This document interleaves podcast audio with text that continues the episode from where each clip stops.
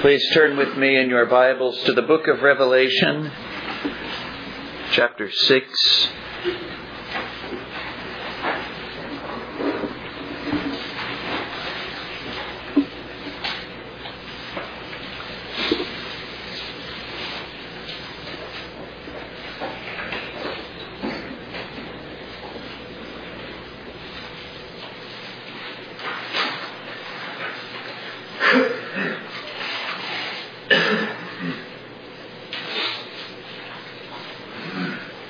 Revelation chapter 6, beginning in verse 1.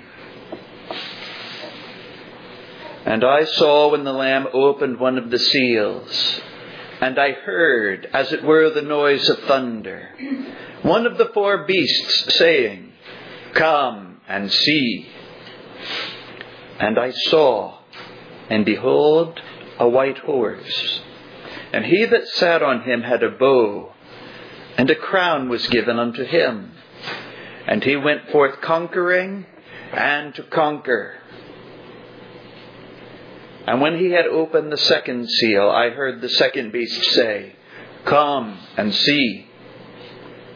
And there went out another horse that was red. And power was given to him that sat thereon to take peace from the earth, that they should kill one another. And there was given unto him a great sword. And when he had opened the third seal, I heard the third beast say, Come and see. And I beheld, and lo, a black horse. And he that sat on him had a pair of balances in his hand. And I heard a voice in the midst of the four beasts say, A measure of wheat for a penny, and three measures of barley for a penny. And see thou hurt not the oil and the wine and when he had opened the fourth seal, I heard the voice of the fourth beast say, Come and see. And I looked, and behold, a pale horse. And his name that sat on him was Death, and hell followed with him. And power was given unto them over the fourth part of the earth to kill with the sword, and with hunger, and with death, and with the beasts of the earth and when he had opened the fifth seal, I saw under the altar the souls of them that were slain for the word of God and for the testimony which they held. And they cried with a loud voice, saying, How long, O Lord, holy and true, dost thou not judge and avenge our blood on them that dwell on the earth? And white robes were given unto every one of them.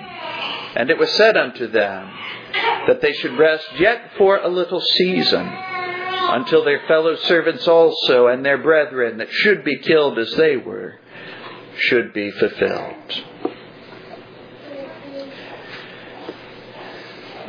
We have, after a long course of several years, finally come to the matter the interpretation of the first prophetic figure I suppose we could not avoid it forever.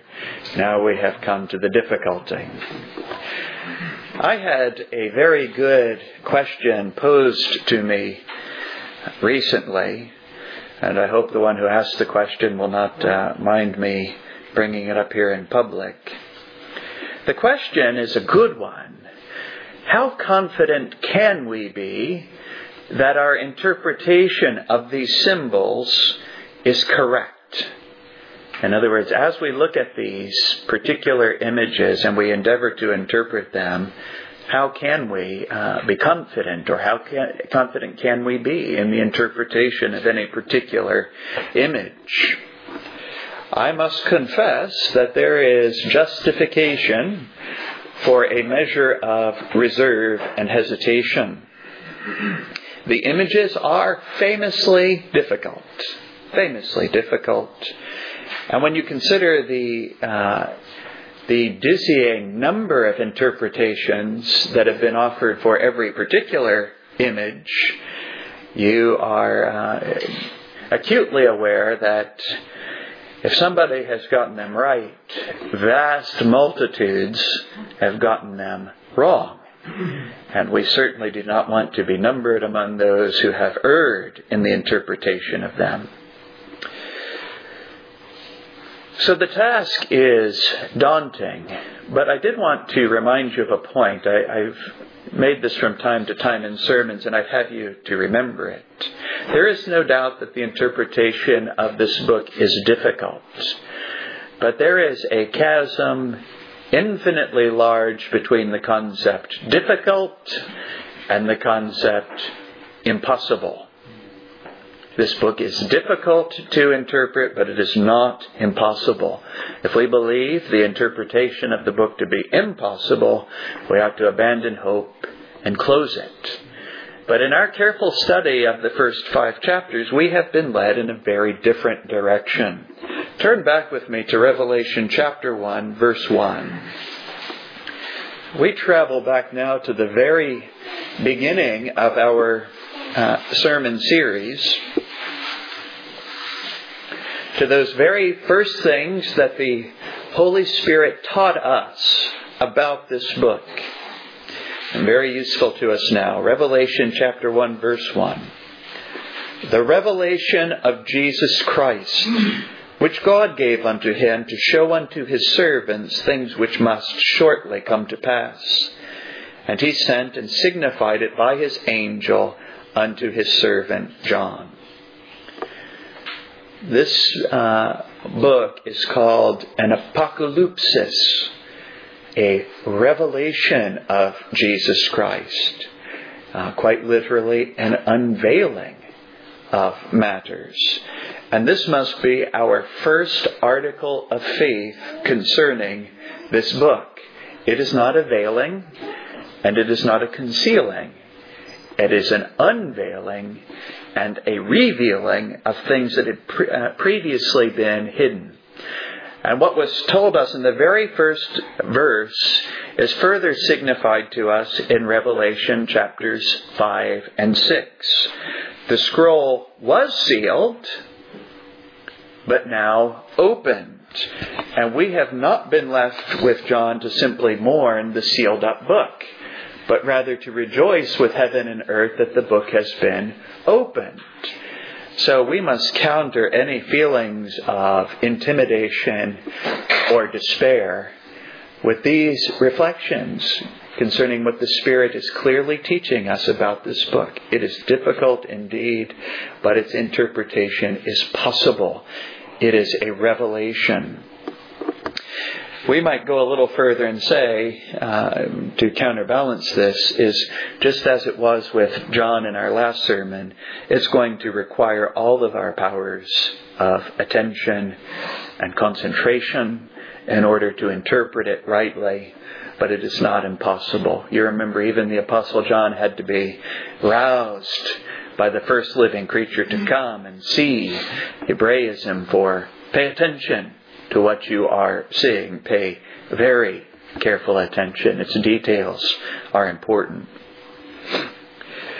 To put this matter concretely, or to set the task in front of us in its proper light, we have the daunting task of uh, rightly understanding these symbols and rightly comparing them over against their historical fulfillments. And that this is the proper task is also given to us in the very first verse of the book. That this is a revelation of things which must shortly come to pass. Not spiritual dynamics, but rather historical events are in view. So the uh, right interpreter is going to rightly compare the images that are presented over against their historical fulfillments. But this is going to require two things, uh, both of which are not easy to acquire.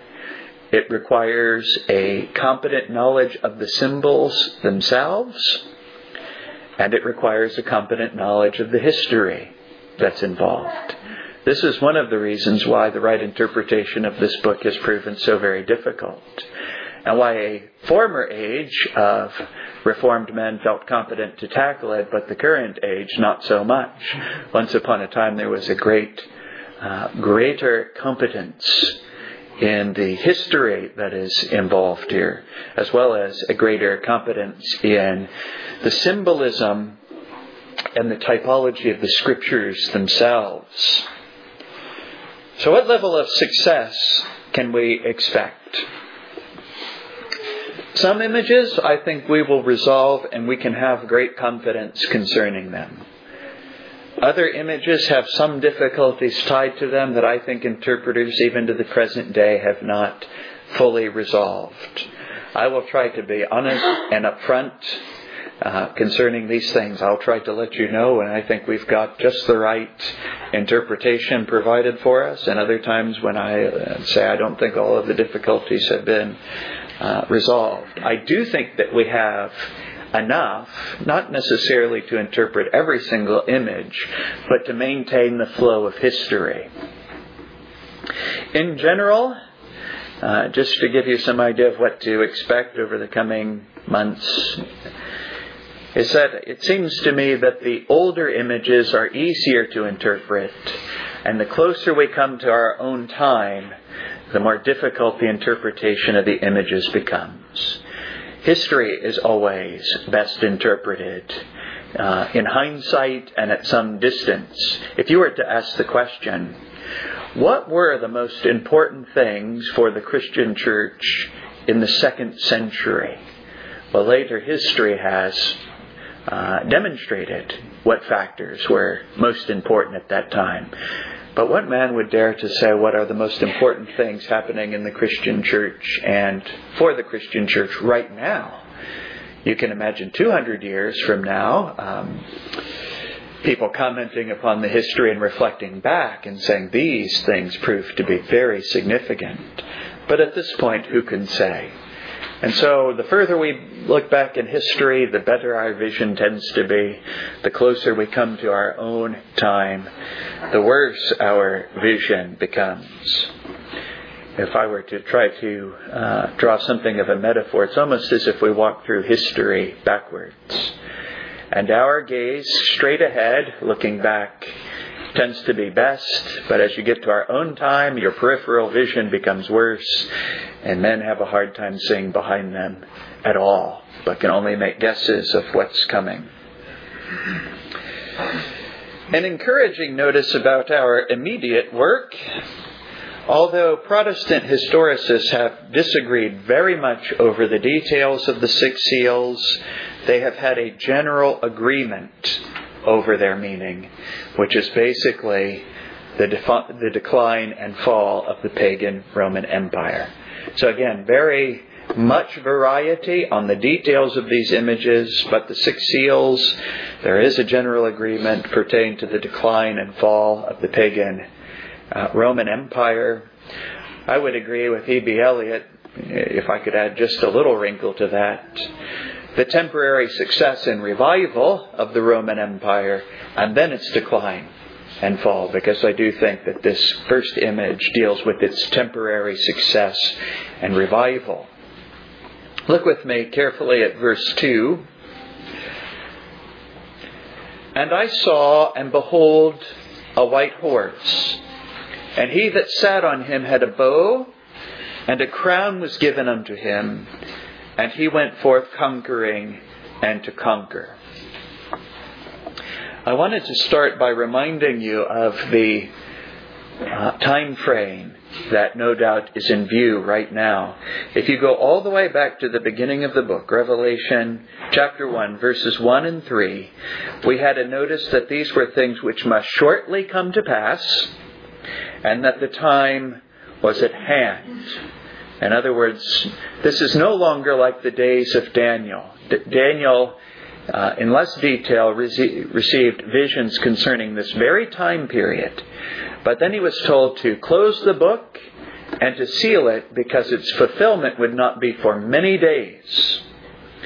That situation is no longer the case in John's time. The fulfillment of what Daniel had seen is now at hand and he's going to give the things that must shortly come to pass. They will begin to have their unfolding. So we are well assured by the lessons that the Holy Ghost teaches that the vision begins to unfold from John's time, from John's age. So we could expect here the very first image to deal with the time after the condition of the seven churches, which we had in chapters 2 and 3, and more particularly after that reign of Domitian under which John at this point is suffering.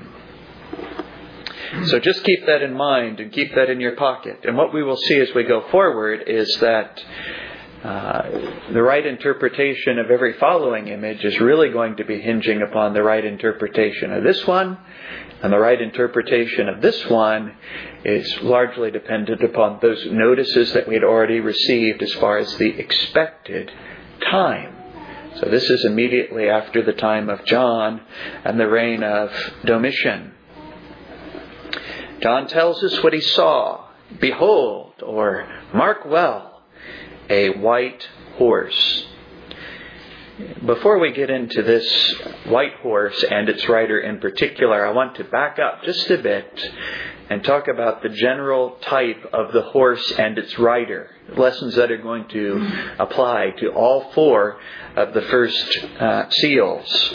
And right away, we are given a, another test of right interpretation, at least for these four seals. Inasmuch as there is a horse with a rider in each of the four seals, there ought to be some um, consistency in the interpretation. The word that Elliott uses is the interpretation ought to be homogeneous. In other words, your, your treatment of the horse ought to be consistent and the same throughout. Your treatment of the riders should have some consistency throughout. Let me give you uh, an example. If you are of that school of interpretation that takes the horse to be the church in the first seal, then you would also take the horse to be the church in the next three. Uh, you find if you read interpreters where you end up with variety on this point, you take it as the church one time and the empire as another. It is an argument against the cogency of the interpretation. Um, likewise, if you took the horse here to be the empire, then you would take the horse in like manner in the following three. Another illustration of this with respect to the rider, one of the elements of interpretation that always bothered me about um, Jonathan Edwards' exposition was he took the first rider to be Christ, and then the next three to be Roman emperors. And now here, this seemed to lack a consistency and a harmony. I was very uncomfortable with the idea of putting Christ on a par and parallel with the uh, Roman emperors as if he was just one actor among four or some such thing. Uh, one other word of, of preface.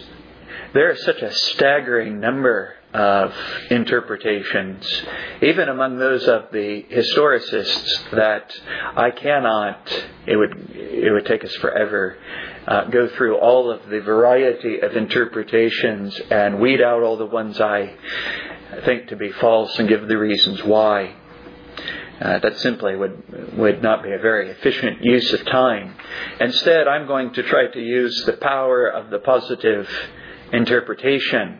Namely, if I, I do believe that if I give you the right one, the correct one, and give you tools that you could, on your own, weed out uh, contrary schemes and interpretations.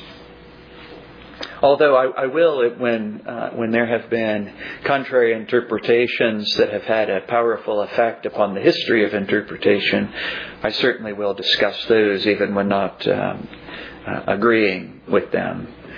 But we must have uh, we must have some limitation, or or we will never finish. I do believe and this with great confidence, that the horse, rightly interpreted, is a symbol of the Roman Empire. First of all, on the surface of it, it is a very fitting symbol for the empire because the horse almost universally has been recognized as a symbol of martial strength, military power and strength. And in this regard, right on the surface and right at the first move, it seems that the church itself would be uh, not so fittingly symbolized as a horse in this regard. But as we look at the details, and the more details we look at, the more and more persuasive this interpretation appears. This is another reason why um, I think interpreters fail in the interpretation of the apocalypse. If we're going to rightly interpret prophecy, um, the uh, the fittingness of the type itself and its relationship to its fulfillment, and the more details you have in correspondence, the more persuasive the interpretation, the more powerful and convincing it's going to be. But it takes a very careful and diligent student to arrive at a competent knowledge of all of the details and to duly reflect upon them. So we are being called to a diligent exercise of discipleship as we do this. You should know that the Romans considered themselves to be the offspring of Mars. This is what they consider to be their national origin. They are the offspring of Mars. And the war horse was always sacred to Mars for obvious reasons. In that day, and for many ages afterwards, the horse would be the most powerful weapon of war to have. Cavalry was a great advantage. You remember in the conquest of Canaan what a military disadvantage it was for the Israelites that they had neither horse nor chariot, but they had to trust completely upon God. Now, the trusting in God is their great advantage over against the military disadvantage of not having horse and chariot, like, for example, the Philistines. Look at your outline, if you will. I, have included some pictures. There is a proverb that a picture is worth a, a thousand words, and I'm hoping that they will serve this uh, function. Think back to the book of Daniel, chapter 8, and you will remember that uh, the Macedonian or Grecian Empire was represented in that vision under the figure of a goat, first with one horn and then with four horns. And the Persian Empire was, rec- was uh, represented as a ram. These were very common national symbols for these uh, empires, and you see them in, uh, included upon their coinage. That method of um, trade. So here I've given you an example from, from Persian coinage of the Persian ram. It's a symbol of their national identity. And if you look at the next one, uh, a symbol of the Macedonian goat or the Grecian goat. It's not surprising to find that the Holy Ghost, in revealing to Daniel their history, used these powerful national symbols recognized both in history and in their coinage to represent them so that the interpretation might be sound and sure. These were recognized national symbols very much like America's eagle. They functioned very much the same way, and we find the eagle also on our currency. Not uncommon for national symbols to end up on the currency of a people.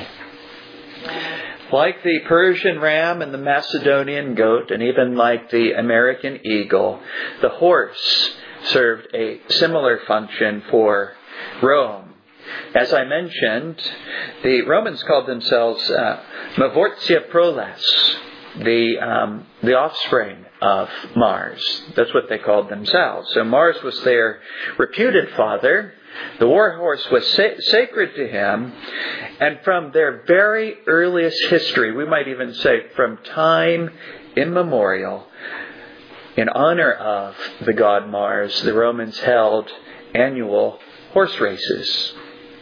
This was one of the ways that they honored Mars was an annual horse race, and they had done that in John's time. That was already an ancient practice among the uh, Latin peoples. Also, by the time of uh, John's rise, there was an annual sacrifice in October of a horse. to Mars. So, as I've said, this, these are facts pointing to just how sacred the horse was to Mars. And here, if you look at that final set of coins, you have on the one side of the coin the head of Mars, and on the back side a horse sacred to Mars, but as representative of the empire or the Roman people themselves. Notice the ascription of the horse to Rome, Roma, the Roman people. So, to, to draw all of these things together, to summarize the fittingness of the symbol to symbolize the Roman Empire, the Roman people, you have the relationship of the origin, that is the association with Mars. This was part of their earliest national history and practice, the annual horse race hold, held in honor of Mars. It was part of their public religious rites in the honor of Mars, and well descriptive in and of itself of their national character, because they were ever a warlike and conquering people, going out both for conquest and to conquer. So again, here I um, this is actually not the end of the argument, but I'm hoping that I've, I've framed up at this point a prima facie plausibility as to the proper identification of the horse. I don't think that the matter will be properly concluded until we look at um, the other three examples of the of the horse, but by that point, I think that it will be be beyond dispute. Also, just by way of notice, we'll talk more about these things uh, in coming sermons, but the various colors of the horses are indicative of the various conditions that the Roman Empire will pass through. And the riders, of course, are its governors, like a uh, like a rider governs the direction of the horse, and his doings will largely determine the well-being of the horse itself. Uh, so these riders are largely those who bear rule or bear sway in the various epochs of the Roman history. But we'll do more on this next time and no doubt in, in uh, coming times. The horse's color in the first seal is white. This also would be an image that John would instantly recognize. And remember, it's John himself that in the first instance has been called to come and see, pay attention, and endeavor to understand the vision. White horses were used by the emperors at their inaugurations as well as during their triumphal processions so when an emperor went out waging war upon his victorious return, he would return to Rome upon a white charger as a sign of prosperity, well-being, victory, and glory. This seems all the more significant and would have been all the more significant in John's time because it was contrary to expectation. This is not what John would have expected in an image pertaining to the Roman Empire. Because remember, John is seeing this during the reign of Domitian. John himself has been exiled uh, to Patmos. There is a, uh, a persecution of the Christian church during this time. The office of the emperor is in decline and it is having profoundly negative influence upon the empire itself in John's time. In other words, the expectation of the Christian church at that time, given the persecution and Rome's own decay, is that Rome would be quickly passing away. To, to name the emperors that, uh, that uh, uh, lived up to the time of John is enough to make the point and to demonstrate, even in even without a profound knowledge of history. There was a, um, a historian by the name of Gibbon. Uh, you might associate him with the year 1800 or so. He wrote a, he was an unbeliever. He wrote a, a book called The Decline and Fall of the Roman Empire, a series of books really. And this is the way he describes the emperors leading up to John's time and the decline of the empire. Unrelenting Tiberius, who is probably the best of the group. Furious Caligula, Simply to name Caligula is enough in the popular mind to know that the, neither the emperor nor the empire is in particularly good shape. His successor, feeble Claudius. And again, these are Gibbon's descriptions, but most of us will recognize them. Profligate and cruel Nero. Beastly Vitellius and inhuman Domitian. Not a good succession of emperors by anyone's standards. So the office of emperor is in decline. There was a gross moral decay among the Roman people themselves, and they were largely disaffected, not surprisingly, toward their vicious and foolish emperors. In other words, there's a level of disintegration. They no longer hold the emperors in high regard and esteem. They might handle them with some measure of fear, but not with respect, loyalty, and love. And during John's time, there was the successful invasion of the barbarians. Several barbarian tribes in John's time successfully defeated the Roman legions and invaded Roman territory. When you join with all of this in the Christian mind, that God provoking persecution, Christians might expect Rome to be shortly dissolved under the judgment of God. But the vision of a white horse indicates a return of the well being of the empire. What is it that happened? And again, we'll talk about this in much more detail because I do believe the more detail, the more uh, convincing the interpretation. From John's time, with the death of Domitian, and for almost 90 years afterwards, the Roman emperors had nothing but success, peace at home, and triumph abroad. And thus the writer on this white charger going forth, conquering and to conquer.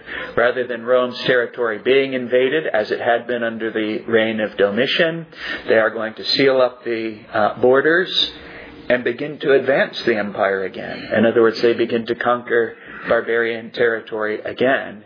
And this will be about 90 years. It's very interesting. If you were looking at the uh, history of the things that pertain to the Christian church in that generation that follows upon John's, these would have been the most significant uh, facts. But we'll talk about this more next week. When we, this helps us, I, I do believe it helps us to understand the importance of the fifth seal, which I, which I believe contains the general application for all of the preceding seals, and the church is being called to patience. You get the um, uh, you, you, might have in John's day had a, some sort of a sense among the people that the Roman Empire cannot long endure, and yet it is going to endure for several more centuries. The Christians are going to suffer great persecutions yet, and so they are called upon to exercise a patient endurance that their faith would not uh, fail in the midst of this. We'll be coming back to this time and time again, this call uh, to the Christian people to persevere under Roman persecution. But I wanted to take away from this a doctrine which I hold to be very useful. God's love or hatred cannot be determined by the common providence alone. Our text occasions this doctrine. Imagine being a first century Christian suffering under the persecution of Domitian and how you would perceive yourself during that time. I am a Christian. I am on God's side. I have taken Christ's part in this conflict. The Roman Empire has set itself against God even to the point of persecution, provoking God's just retaliation and wrath. And I see all around me the empire in decay. And so you can see how there might be some expectation that they would not have to endure for very long before this empire would collapse under its own weight, the weight of its own immorality. But the event in God's providence is contrary to expectation. And so imagine being a Christian in the next age. We continue suffering. Rome experiences a revival of its power, a revival of its institutions, and a revival of its well being. Where is the Lord in all of this? We've taken His part, and yet we suffer, and they thrive, they prosper. This could be a very confusing providence, and you can begin to understand why God would give them some notice of it beforehand for their comfort. Because they might be asking, Am I wrong about Christianity? Uh, you know, these Romans call me an atheist and my religion a superstition. Here they thrive, and we are like lambs to the slaughter all day long. Have I followed the Lord in vain? It seems that Rome enjoys the favor of heaven and that we do not. In answer to this problem, first consider our own text. The fifth and sixth seals reveal that the Christians were not mistaken in their faith and in their evaluation of things. They are the favored of heaven, and Rome will be judged. But in the meantime, there must be a patient waiting for it. And so they are not to be confused by the intervening time and by the waiting, but rather to wait, to have patience, and to believe as they await their uh, deliverance. I do believe, as I've said, that this is the principal point of these first six seals. But they must pass through five before that sixth one comes and the pagan Roman Empire is dissolved. And this would be uh, counted in a number of uh, centuries. Turn back with me in your Bibles to the book of Ecclesiastes, chapter 9.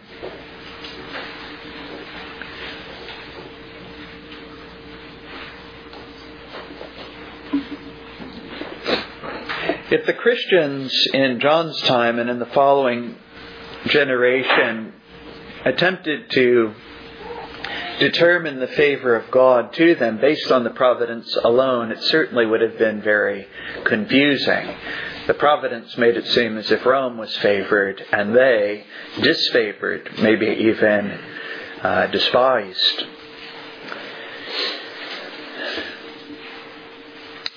Ecclesiastes, in a lot of ways, is largely about this problem the problem of righteous men and wicked men being the recipients of a common providence and the problems that that creates in people's minds.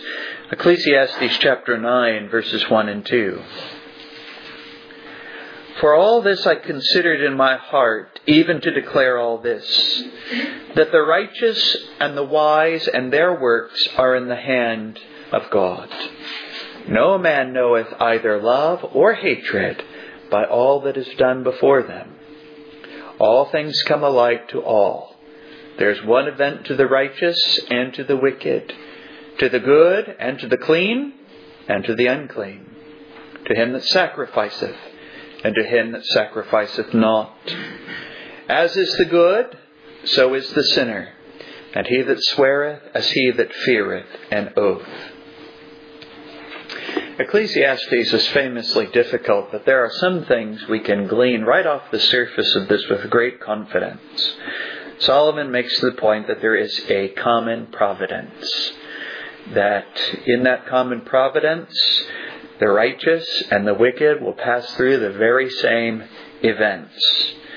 But I would want you to remember, maybe even memorize the end of verse 1, because Solomon makes the point that by that providence alone we cannot determine whether we are beloved or hated by the Most High. No man knoweth either love or hatred by all that is before them. Why is that?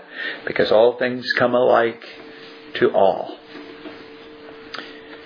No man knoweth either love or hatred by all that is before them. I wanted to take from this two uses.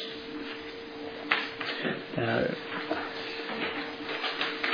and I hope that we'll, we'll, see as we go through that um, Revelation is not just a book for speculating about uh, history and whatnot, but this is a book full of usefulness to have the history opened was a thing full of practical significance. First of all, our first use is how do we determine God's favor toward us? Uh, providence can be a helpful thing, but providence always must be interpreted in the light of the Word. Otherwise, uh, providence will be nothing but mystery to us, maybe even nothing but confusion.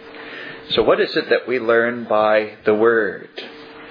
We learn um, the identity of those that are favored by God. Those who are believers in the Lord Jesus Christ, those who dwell in a faith union with the Savior, are favored. And it does not matter what the providence towards them uh, contains. They are clothed in Christ's righteousness. Their sins have been expiated uh, by His blood. They are reconciled, and more than reconciled, they have been adopted into God's own family. They are received and favored by Him. And so the question comes given that this is the Word of God to us, what is the significance of providence? What is the significance of a good providence? A comfortable providence? Well, for those who are believers in Jesus Christ, every blessing of a good providence comes as a fulfillment of the terms of the covenant of grace. So, in some ways, there is nothing common. Uh, uh, righteous man and wicked man might enjoy the same rain, for example, but for the righteous it comes as a blessing, as part of the fulfillment of the covenant of grace to them. It is a sign and a remembrance and a memorial of God's kindness to them in Christ Jesus. All are tokens of love from the Heavenly Father. And so, what would be the significance of hard providence? Well, there could be several, but we could state in the negative that for the believer in Jesus Christ, there is never any judicial wrath in it. And now, therefore, there is no more condemnation for those who are in uh, Christ Jesus.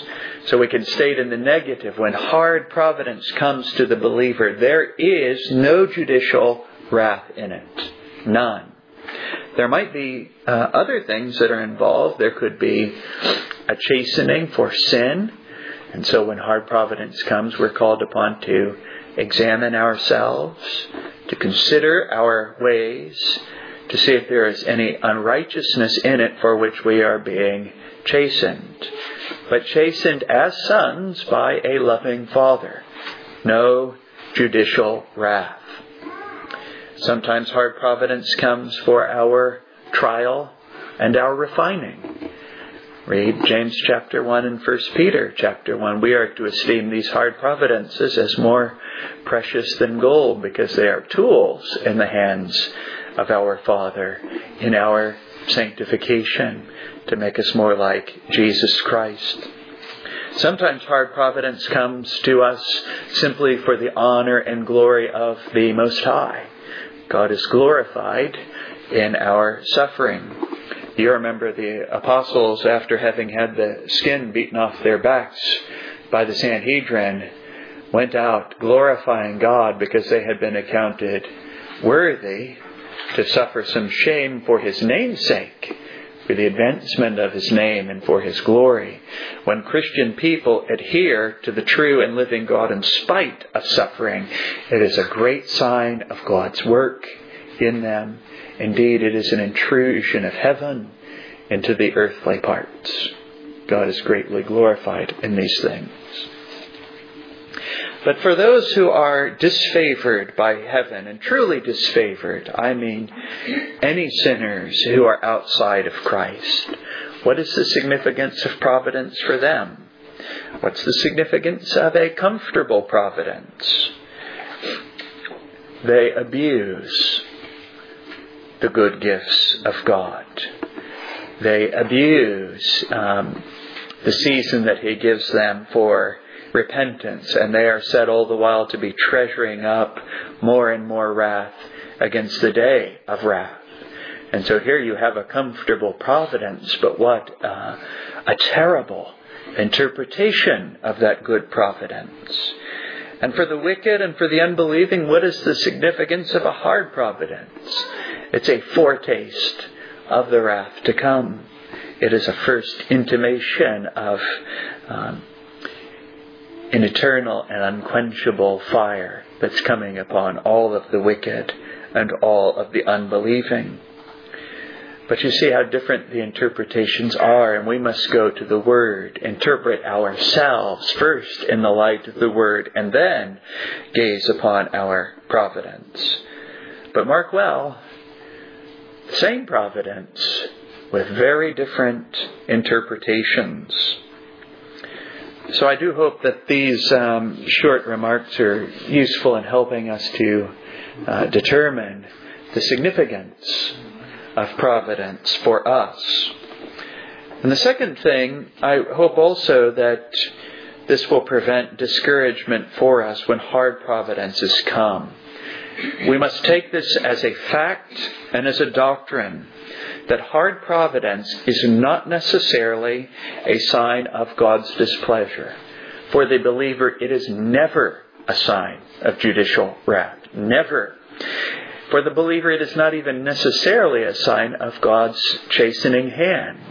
You might think of Job and his uh, terrible discomfiture, his terrible hardships, and yet we know, having been uh, given the heavenly counsel on the matter, that it was not for his own wrongdoing, but rather uh, for God's glory, a glorious manifestation of God's grace in him. So hard providence is not necessarily a sign of God's displeasure. And so, Christian, if you are suffering uh, under difficult and afflicting providences, you can know this is not necessarily God's displeasure, and it is never judicial wrath to me. We must interpret it in the light of the Word. When you come to hard providences, you must always return to a central question How is your relationship with Christ?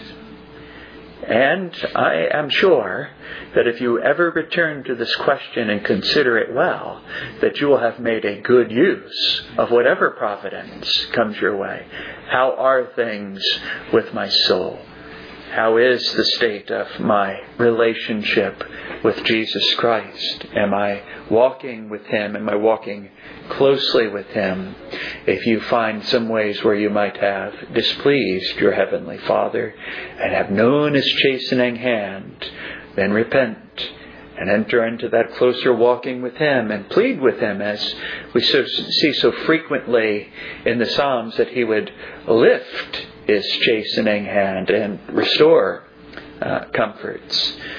But when you find no particular um, sin, when you can detect none, I know we can always find some, but when you don't see any relationship between the providence and any particular sin, then you can be comforted and claim for yourself uh, the scriptures in James 1 and 1 Peter 1 that I'm facing trial for my further refining and this is good for me.